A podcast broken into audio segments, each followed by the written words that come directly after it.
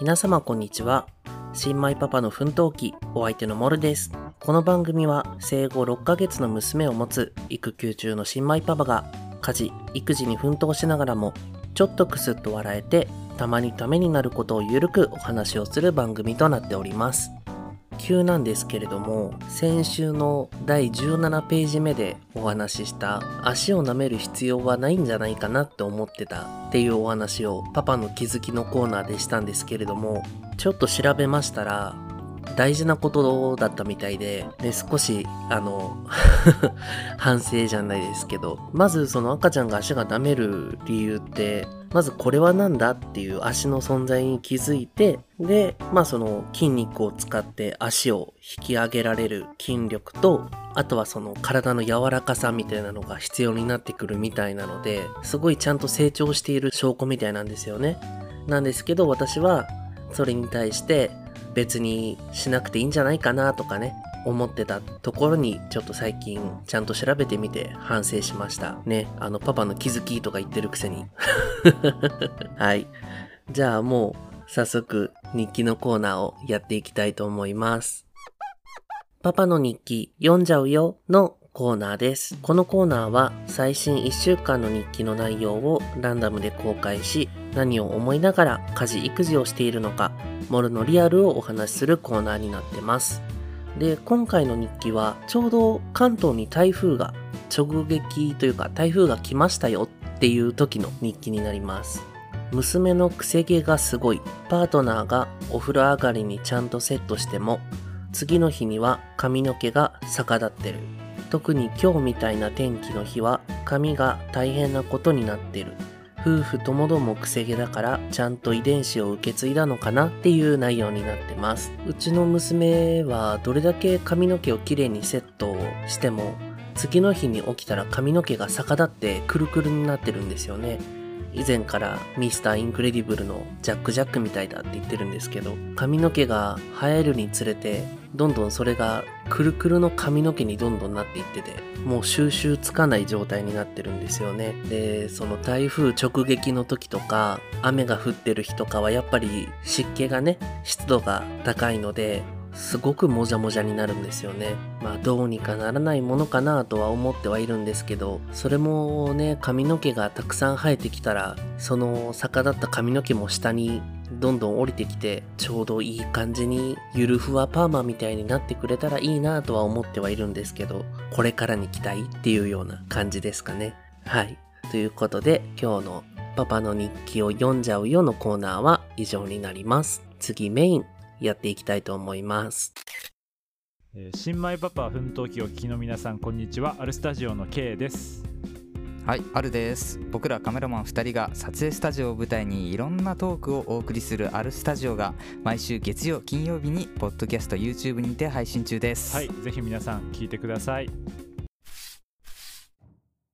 今回のメインなんですけれども、まあ、インターネットとの付き合い方は気をつけましょうねっていうお話になってるんですが、まあそれに関しては子育て関係なく皆様にもう誰にでも当てはまることだと思うんですけど、娘が生まれて最初の1、2ヶ月ぐらいは初めての子供っていうのもあったので、すごい色々ネットで調べてたんですよね。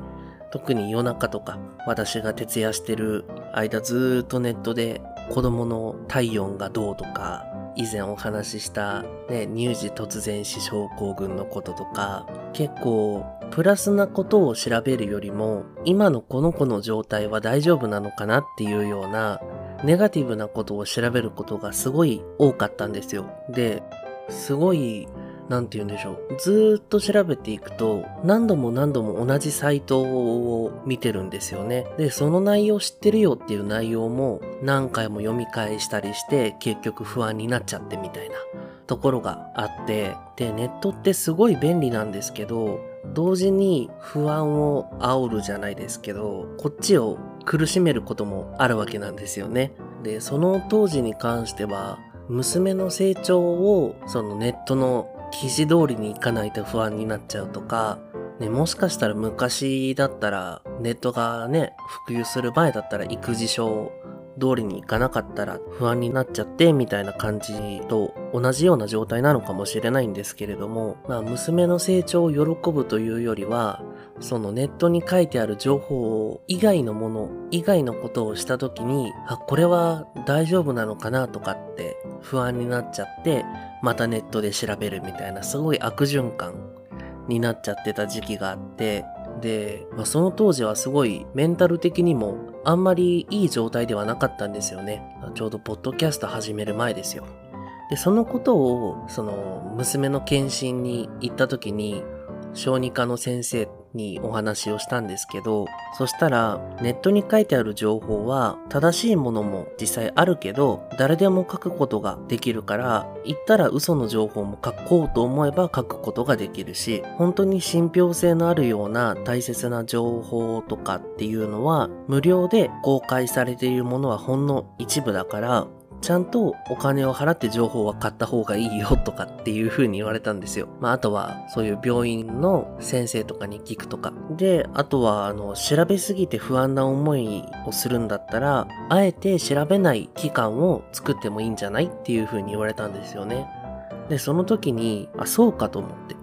頭のどこかでは子育ては十人トイレなのも分かってたし、成長するスピードが子供によってバラバラなのも分かってたんだけど、結局ネットに依存しちゃってた自分がいたなっていうのを、その話をされた時に気づいたんですよ。で、そこから不安だからネットを見るじゃなくて、ちゃんと娘の成長を見ていこうって思ったんですよね。ちゃんと娘の成長に寄り添おうって思ったんですよ。なので、そこからね、あえて不安を煽るネットの記事とかもあるわけなんですけど、一番大事なのは、ネットに子育てをさせるんじゃなくて、自分のまあ、親は私なので、私とパートナーなのでで、そこからありのままの娘を育てて、ありのままの娘を愛して受け入れて成長を見守っていこう。無理に他の人の子育てを真似る必要はないんだなっていう風に、その時にすごい気づきましたね。で、そこからもう今ほとんどネットで何かあった時に調べるっていうことはほとんどなくって、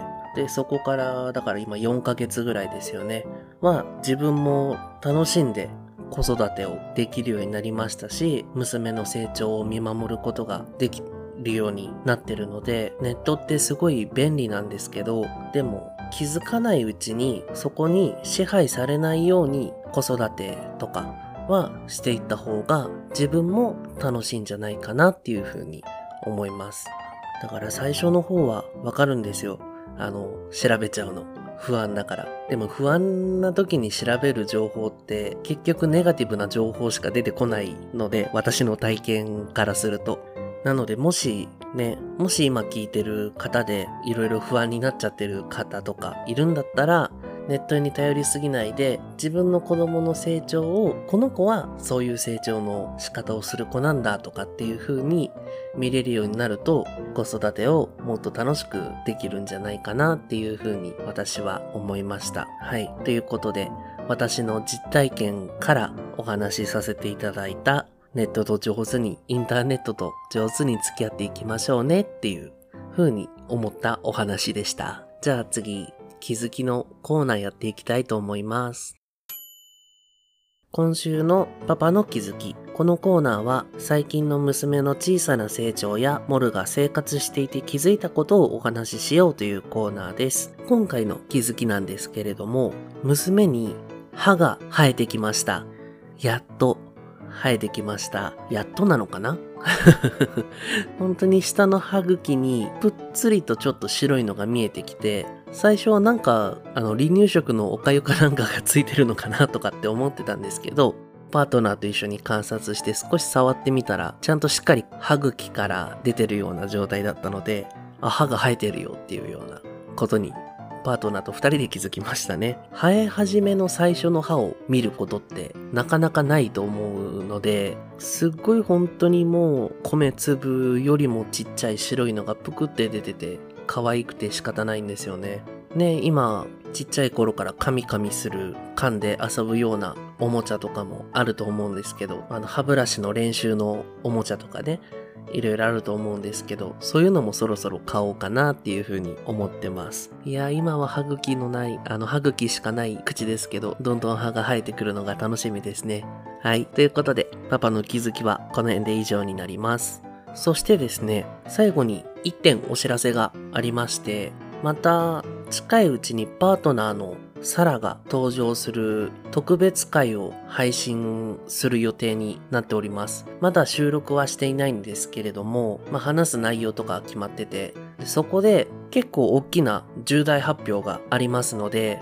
ぜひそちらも楽しみにしていただければと思います。まあ、その特別編も今月中には上がりますし、あげる前にちゃんとあのツイッターの方でもご報告はいたしますので、そちらもぜひ楽しみにしておいていただけると嬉しいです。それではまた来週。さようなら。